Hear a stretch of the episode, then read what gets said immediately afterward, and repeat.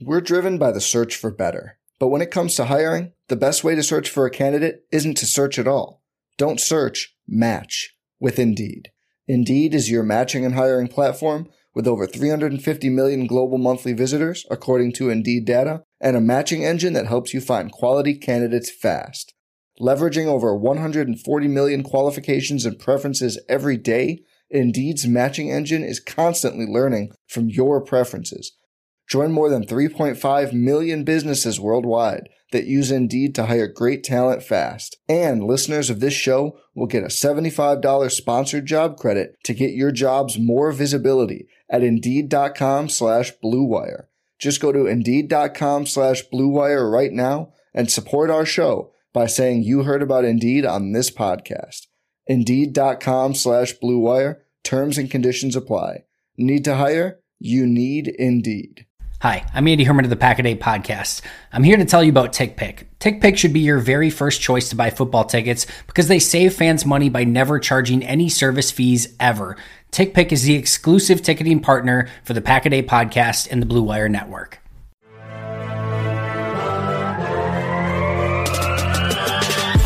Twenty minutes a day, 365 days a year. This Podcast.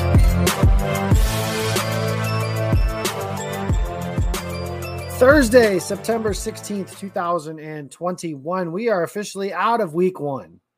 Thank God after watching that debacle from last Sunday. The Packers uh, did not beat the New Orleans Saints, as all three of us predicted on Wednesday's show. Uh, instead, it was quite the opposite. And the good news is the game was uh, Nope, there was no good news because the game was not even close. One of those kinds of games that you're pretty much over with and moved on by the middle of the third quarter. So the Saints game is in the past. As Davante Adams said, flush it and move on. We will see if the Green Bay Packers are capable of doing just that. I'm your host tonight. I am Jacob Westendorf, and I have flushed one of my co hosts away. Jimmy Christensen is not with us tonight and he is tending to uh, a wife that's leaving uh, for oh, that probably should have been worded better, but his wife is going on vacation. Uh, so he will he will be uh, spending his evening with her. Instead, I am joined by Maggie Loney. Uh, no husband leaving, no nothing like that. She was just lucky enough to be able to join me tonight. So Maggie, welcome to the show. Thanks for stopping by. Yeah, I'm uh I'm really hoping that my mic isn't that good to pick up the dog who did wake up from his nap just as we predicted. Um, this would happen right when the show started. So if you hear a thud, it is the dog, and I'm very sorry, listeners. Uh, Bojack's a welcome co-host as far as I am concerned, and Maggie did say before that she wanted to take advantage of this window because Bojack was napping, and now he is not. So he may very well join the show. We will see about that. Uh, somebody that didn't join the season last week was the Packers, uh, 38 to 3, as I mentioned, in Jacksonville against New Orleans. I don't think we need to rehash that. I think that's been talked about enough. I think that's been talked about a bunch. Um, it was bad. And Aaron Rodgers and the team says they're, you know, they kind of moved past it and it was just one game. And and that is true if it is just one game if they do not play well and God forbid lose to Detroit, something they have not done since Matt LaFleur became the head coach two years ago to the Lions. And they've only lost one division game in total since LaFleur became the head coach. It's one game until it's not one game anymore. The good news, if you want it, if you want optimism, the Packers have never lost back to back regular season games with Matt LaFleur as the head coach. And typically, when they bounce back, they do so in a big way. So that is something you could potentially look forward to this week. Something else you have to look forward to it's the Lions. Jamaal Williams is coming back. So I am excited to see number 30, albeit I wish it was not in that Honolulu blue. It will not be in green and yellow. He will be back this weekend. The Lions boast a team that now includes Jared Goff, new starting quarterback, no longer Matthew Stafford, who we've seen for a long time here in Green Bay, TJ Hockenson, and kind of a hodgepodge group of wide receivers that are kind of still trying to find their way. But Maggie, they did today sign one of your old friends to the practice squad, Geronimo Allison, former Green Bay Packer. And one of like the more underrated best throws of Aaron Rodgers' career was caught by Geronimo Allison, the bucket throw in the corner of the end zone against the Chicago Bears in the week one comeback of 2018. So that part is interesting. The Lions do have an interesting ish roster and maybe the most interesting coach in the NFL. So that's where we're at with that. Maggie's shaking her head. I don't think she finds Dan Campbell as funny as I do, and that's okay. Uh, I do think the Dan Campbell thing is going to wear thin if they if they suck, basically. Uh, but Maggie, what are your first impressions? Did you catch any of the Lions game on Sunday? What are your thoughts, kind of digging into this team as we get into the early part of the 2021 season? Packers football is finally back, and there's no need to exhaust yourself searching all over the internet to find Packer tickets anymore. Because TickPick, that's T I C K P I C K, is the original no fee ticket site and the only one you'll ever need as your go to for all NFL tickets. TickPick got rid of all those awful service fees that the other ticket sites charge, which lets them guarantee the best prices on all of their NFL tickets. Don't believe it? If you can find better prices for the same seats on another ticket site, TickPick will give you 110% of the difference in the purchase price. Personally, I can't wait for that first game back at Lambeau Field, Packers Lions with fans in the stands again. I've already got my tickets from TickPick and I'll be there watching Monday Night Football in person. I absolutely cannot wait. Visit tickpick.com slash packaday today and use promo code packaday to save $10 on your first order of Packers tickets. We're driven by the search for better. But when it comes to hiring, the best way to search for a candidate isn't to search at all. Don't search, match with Indeed. Indeed is your matching and hiring platform with over 350 million global monthly visitors, according to Indeed data, and a matching engine that helps you find quality candidates fast. Leveraging over 140 million qualifications and preferences every day, Indeed's matching engine is constantly learning from your preferences Join more than 3.5 million businesses worldwide that use Indeed to hire great talent fast. And listeners of this show will get a $75 sponsored job credit to get your jobs more visibility at Indeed.com slash BlueWire. Just go to Indeed.com slash BlueWire right now and support our show by saying you heard about Indeed on this podcast. Indeed.com slash BlueWire. Terms and conditions apply. Need to hire? You need Indeed. With threats to our nation waiting around every corner, adaptability is more important than ever. When conditions change without notice, quick strategic thinking is crucial. And with obstacles consistently impending, determination is essential in overcoming them. It's this willingness, decisiveness, and resilience that sets Marines apart. With our fighting spirit, we don't just fight battles, we win them. Marines are the constant our nation counts on to fight the unknown. And through adaptable problem solving, we do just that. Learn more at marines.com. This episode is brought to you by Hyperice, the leader in advanced warm up and recovery technology. They have tons of innovative products, like Venom heated wearables to help soothe sore back muscles, Normatec compression boots to speed up recovery and increase circulation, and Hypervolt massage guns to improve mobility. Loved by athletes like Naomi Osaka and Erling Haaland. Try them yourself. Get 10% off your order with the code MOVE at hyperice.com. So this is going to make me sound really ancient, but Mark and I got Red Zone for the very first time. We've just never opted into it, but now with the cable package that we have, we got Red Zone. Um, and there was quite a bit of scoring in that game, so it was on Red Zone quite a bit. Um, but yeah, I mean, I think that you know the the telling part of the game, at least to me right now, or you know, kind of looking at the box score, taking it for what it was, was that Jamaal Williams and DeAndre Swift were the offense. Together they had over 200 yards from scrimmage you know about 100 yards rushing between the tandem and then another 100 yards receiving between the two of them. So you know we saw the packers for the most part at least kind of in the first half contain alvin kamara. Uh, but now when you've got this dual threat and i know we're going to get to talking about the defense taking on not only you know d'andre swift but Jamaal Williams in a really nice tandem there, uh, knowing kind of what Jared Goff is at quarterback. I think those are going to be the players to look out for on Monday night, or I guess the players that you need to consider containing is that running back duo. Yeah, and it's one of the strengths of their team, like you mentioned. You know, Jamaal I know had more than more than hundred all-purpose yards. DeAndre Swift, like you mentioned, had a very good game as well, and he's always been the more talented of the backs since he's come to Detroit. It just hasn't all been able to be put together just yet. Maybe now he's starting to find his way. And you start looking at this Packers defense there ain't a whole lot to get excited about after Sunday afternoon. If you had concerns going into that game about defensive line play, which I did, and whether or not they picked the right defensive coordinator, which I did to some degree, and cornerback play, which I did to some degree, none of those questions were answered well. So, Maggie, I guess my question about the Packers defense coming out of that Lions game is what was your biggest concern? Some of the stuff obviously, you know, it's the first game, everything like that. Nobody's saying that it's going to be a complete tire fire all season. But what is your biggest concern coming out of that first game from the or from the Saints game?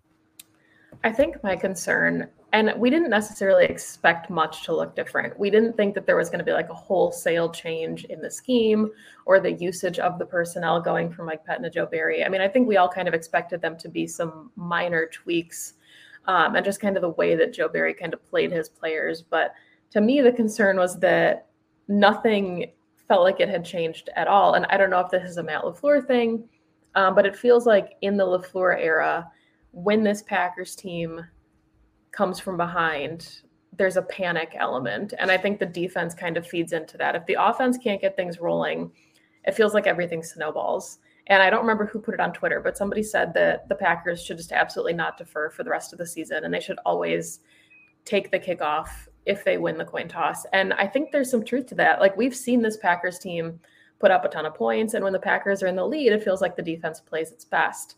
So I think the concern was, you know, yes, there was less dime or like some of those little tweaks to the defense, but it didn't really feel like there were any wholesale changes. And I think, you know, the podfather, Andy Herman, kind of said it best, where he said, you know, you swapped out De'Vondre Campbell for Christian Kirksey.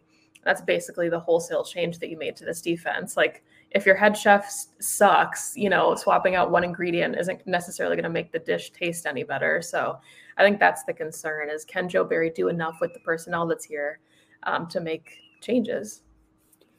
Yeah, and and that's the that's the part that is that is interesting because, like you said, this was a defense that played well down the stretch last year. Uh, a few tweaks here or there, but otherwise, it's basically the same exact group that took the field against Tampa Bay in last year's NFC Championship game, which isn't a bad thing, I don't think. Uh, the the reason they fired Mike Pettine was because they wanted to get over the top, be brought to that championship level defense, something they never were under Mike Pettine, no matter what um, revisionist history or anything might like to say, Mike Pettine never had this group as a championship level defense uh, in his three years or four years, excuse me, in Green Bay. So I think that the Packers have a few things that they need to look at on that side of the ball. You know, I just mentioned a few of their things.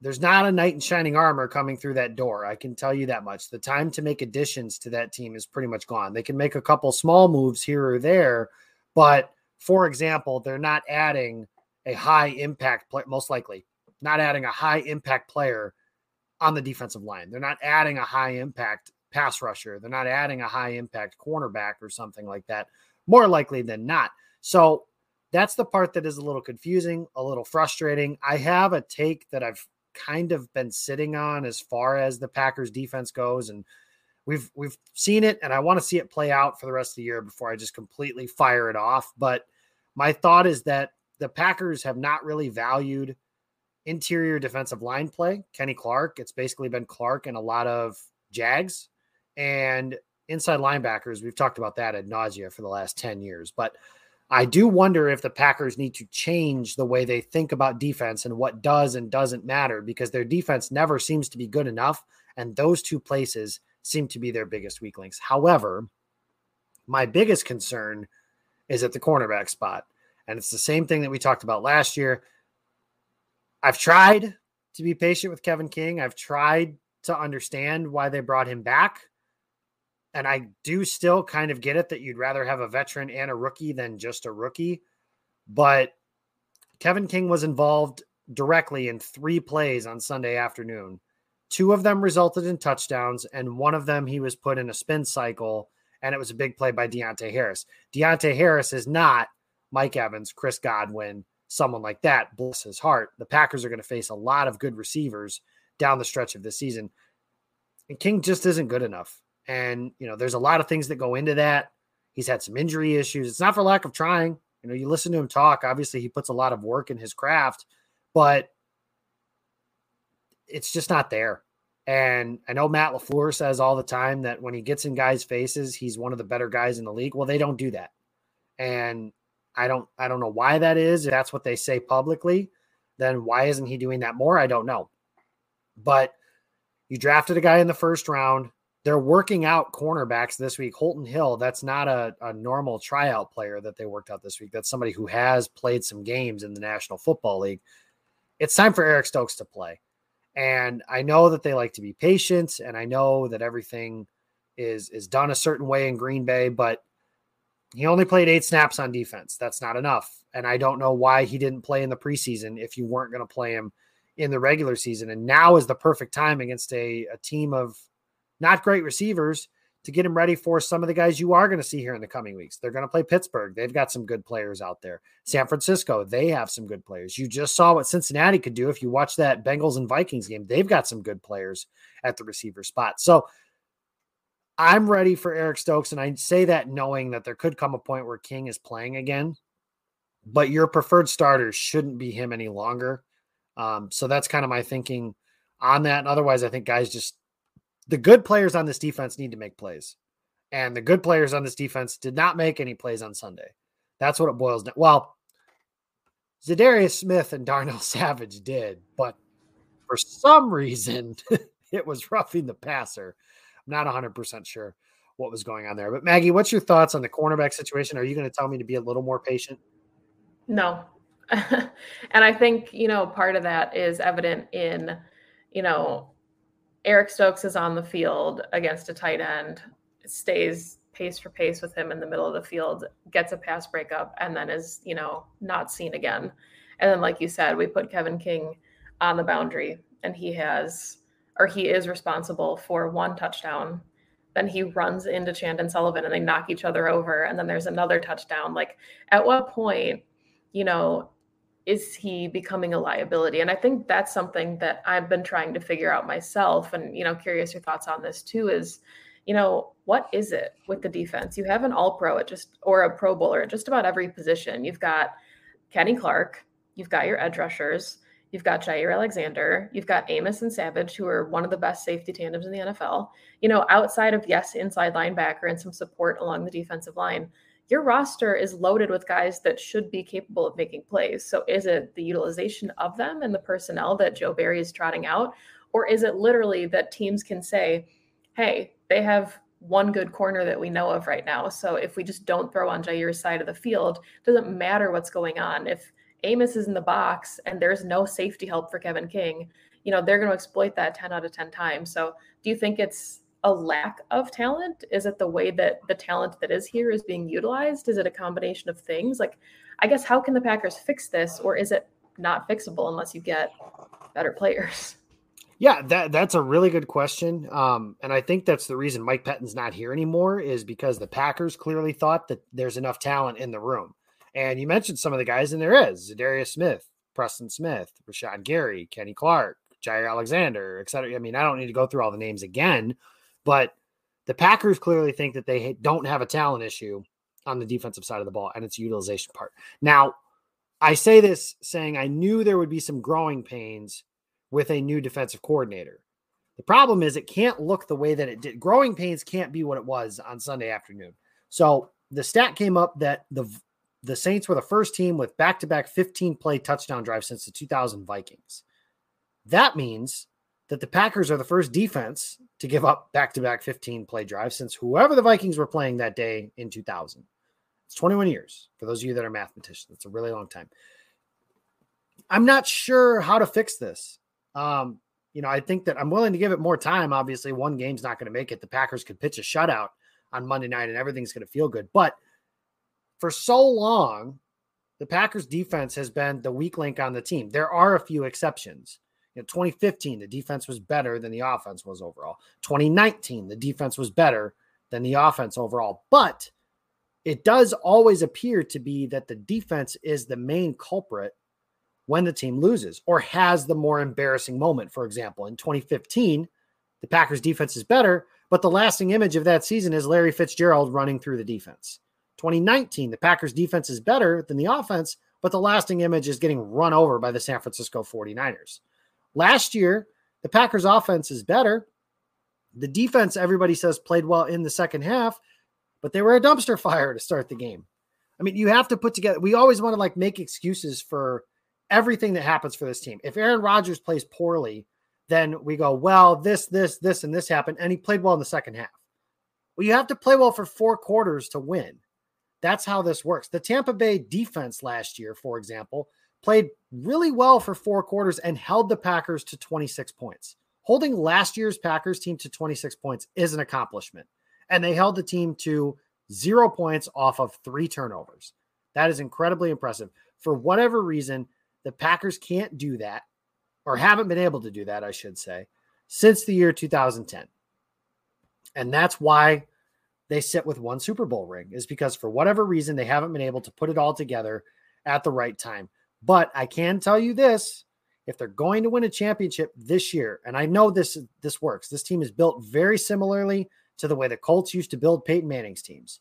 They have the great quarterback, they have the players around him to score points, and they have pass rushers in corner, well, corner in Green Bay's case, to get after the opposing offense.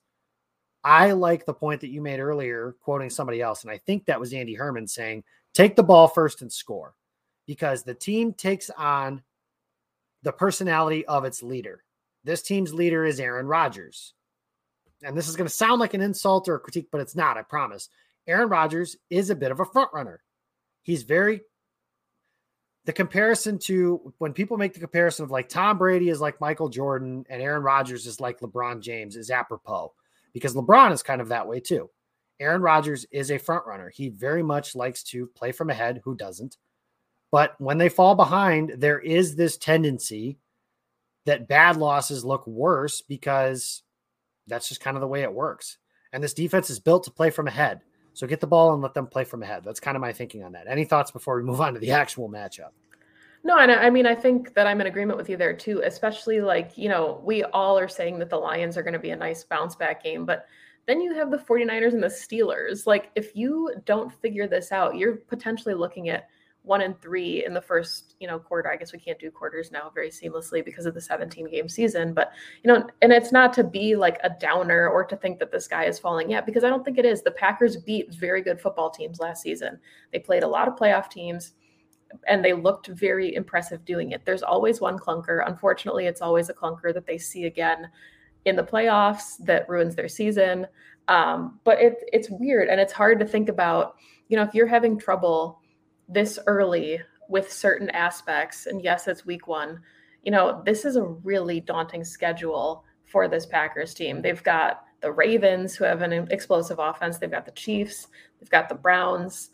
It's hard to think that the way they struggled against Winston and a bunch of receivers that not too many people could name before Sunday, you know, the defense is going to have to make some dramatic improvements because I think we know the offense can and will. But it's like you said, like if this turns into a track meet where you're winning games 41 38, like you better hope that the Packers have the ball last and Mason Crosby's on the field because it could very easily, in a game that matters, flip where the defense lets something up. Somebody else's kicker trots onto the field and that ends your season. So, you know, I, I do think that the Packers can fix this. I think we'll talk about kind of how the defense can fix it but you know it, it's a really tough stretch early now outside of maybe the lions. You've got some really tough games coming up that they're going to have to to bounce back in a big way. And we've seen that before right? Like we've watched it where it's like well if we can just score enough 2016 was that way. And guess what? They ran into a team that could score and make a couple plays on defense and they got boat raced by atlanta the 2011 pack. We've seen the movie a million times over. What happens when your primary thought is well hopefully we can just outscore them.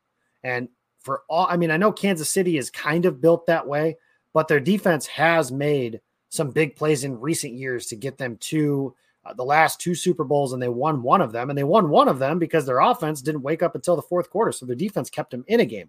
Can the Packers do that?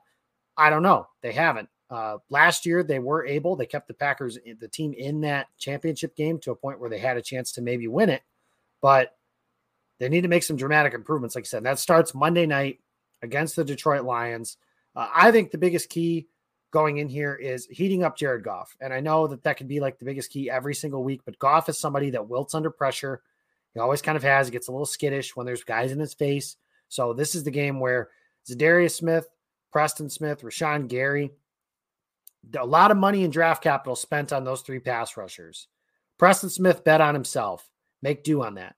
Rashan Gary, 12th overall pick, talking has been talked about as a bounce forward, elite player kind of season. Time to do that. Za'Darius Smith has been very vocal about some of the things maybe he's not that pleased about. Earn it. Go do it on the field. Like I know you can. Like everybody has seen him do. That's not saying he hasn't done it before, but he needs to do those things and he needs to do them starting Monday night because if he does, then the Packers can and will blow this Lions team away because Goff cannot match Aaron Rodgers score for score. And I do not think the Lions defense is nearly good enough to keep this Packers defense down. I think the running game for Green Bay is going to be a big emphasis. I could see a big night for both Aaron Jones and AJ Dillon. I just think that that starts on the defensive side of the ball. And the Packers, they need to set the tone on that side of the ball because the offense has done the job for so many years that maybe if they don't, maybe this defense, and we've talked about this on this show with this group before, take on the personality of, okay, we have a great offense, but guess what? We can be a great defense too. Putting those two things together usually leads to a really big trophy on your mantle. So that's my thought on the biggest key for Monday night. Where does it start with you? Yeah, I, I'm in full agreement with you. I mean, I think it has to be getting after the offensive line and getting after Jared Goff. We know Jared Goff is a downgrade from Jameis Winston. I mean, I think that, you know, he doesn't have the mobility. Um, he can scramble. Every quarterback, I guess, can scramble in a pinch, but that's not what Jared Goff, you know, has built his game around outside of having a phenomenal left tackle now and Penei Sewell, who's still a rookie. So there will be some growing pains there, even though he did, you know, look good on Sunday. Um, yeah, this is an offensive line that's like, eh, you know, it's it's growing, but there will be pains there. And we saw some opportunities for the Packers against the Saints, but the Saints have one of the best offensive lines in the NFL. Rashan Gary and Preston Smith got close a couple times. Obviously, Z got really close before it became a penalty. Um, but I think that's that's where it starts because you can kind of rely on Goff the same way we thought we could rely on Winston um, to just kind of heave one up there if he's starting to feel pressure. And that's I think when you can get guys like Jaire to capitalize. And maybe, you know, I don't think I don't want to say stupid enough, but you know, we saw Winston test Alexander's side one time and it was an incomplete pass. So I'm hoping that maybe there's an opportunity or a couple for Jared Goff to think about testing Alexander's side and then he'll make them capitalize on that. But yeah, it starts up front with the big guys.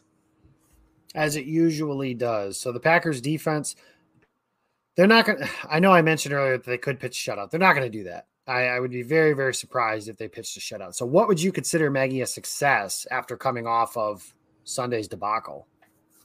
I've been trying to think about that because I know we're going to talk final score predictions at the end of this. And, you know, even Matt LaFleur said, like, these games are always closer than we thought.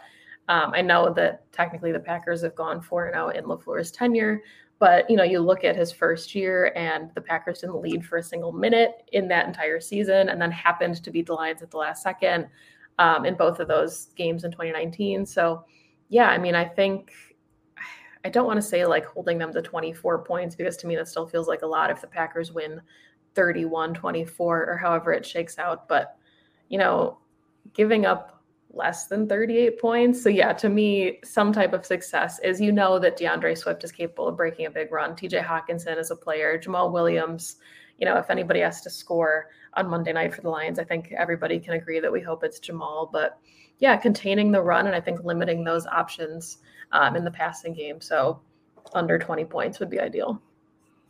That's where I'm at. I mean, the other thing about it is, does it feel like you're in control of the game? Yeah. one of my big beefs under Mike Pettine was that when the other team scored, it always felt like it was just so easy to do. And I know that the defense is kind of by its nature bend but don't break. That's fine. But uh, something I really like, and I watched the Rams play defense this weekend when they played Chicago. And it's just something I wish the Packers would do. And I'm not I'm not the guy sitting here saying play man to man, be up in their face every single play like Mike McKenzie and Al Harris used to do, because they probably don't have the personnel to do that. But they challenge everything.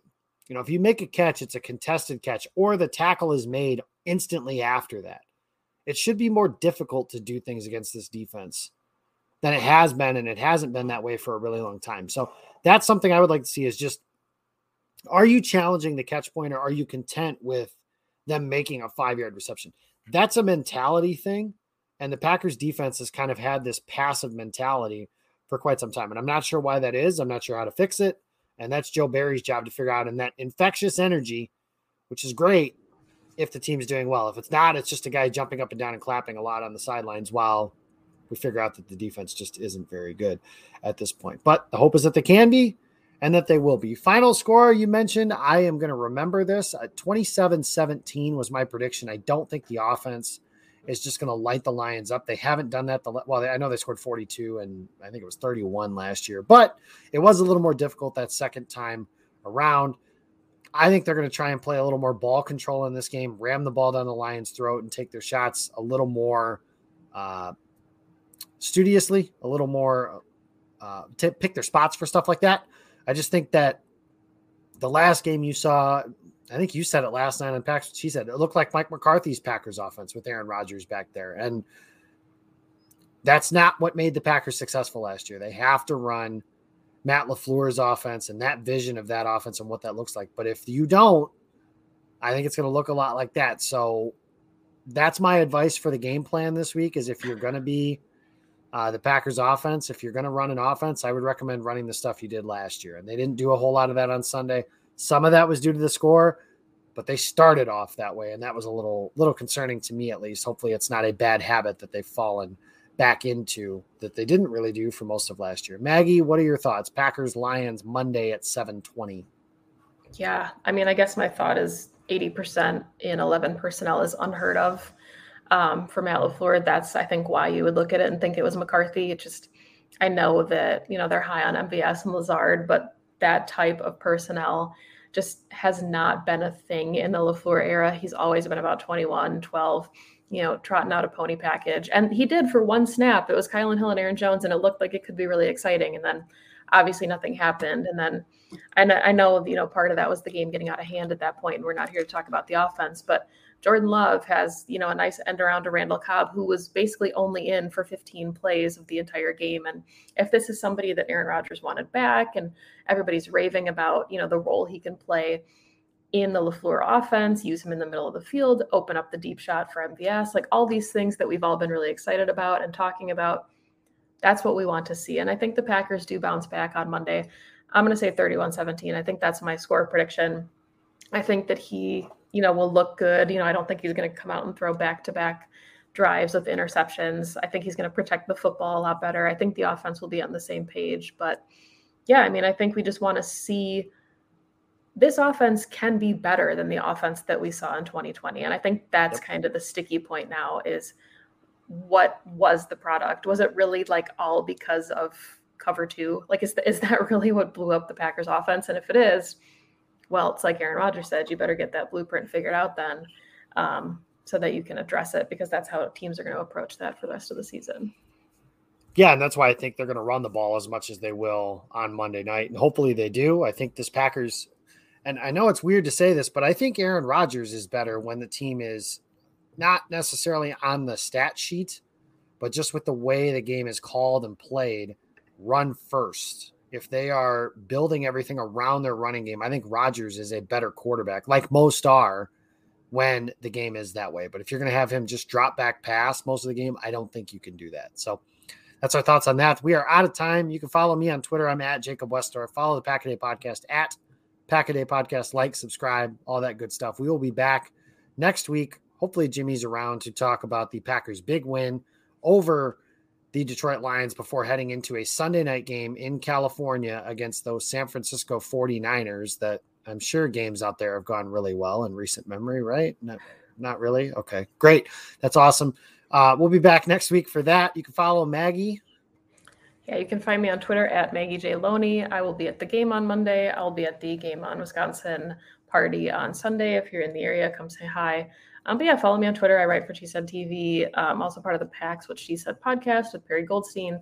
Um, so we've got some fun stuff coming up um, for that. But yeah, that's about it. Speaking of the game on Monday, I am looking to go myself. So if anybody has an inside route on a couple of tickets, please let me know Or if you have an extra one and want me to join your party, I would be happy to do that as well. But that's between now and then. We'll figure all that out then. Until then, we'll see you guys next week after the Packers and Lions game Monday night, 720, the home opener at Lambeau Field. If you are going to the game, as they used to say in that G Force song, use your outside voice. It's been almost well, it's been over a full year since we've had fans in the stands. So but not when the offense is on the field. Correct. Not when the offense is on the field. Don't do the wave. Don't do anything. Don't piss off the coach. You don't need to do that. So when the defense is on the field and the kickoff unit and the kickoff return unit and all that stuff, make as much noise as you want. But when Aaron Rodgers, quiet as a church mouse. That's how it needs to be. Until then, we'll see you guys next week talking Packers and 49ers. Thank you for listening and go Pack Go.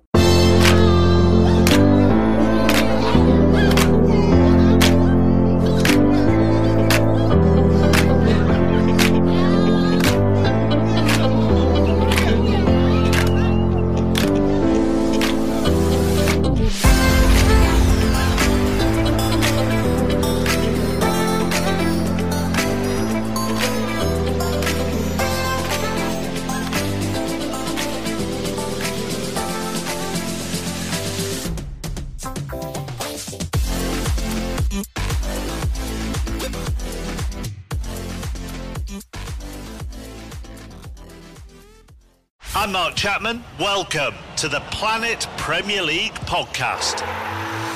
Each week, Cesc Fabregas, Nedum Onuoha, and myself talk all things Premier League. As a player, you don't have time to talk. No. You don't have time to make a plan. You just need to deal with wave after wave after wave. We watched Coach Carter, and he said, "Oh, afterwards, the game's just about doing this for your teammates." And I remember looking around halfway through the film, and half the squad was asleep. Planet Premier League. Listen wherever you get your podcasts.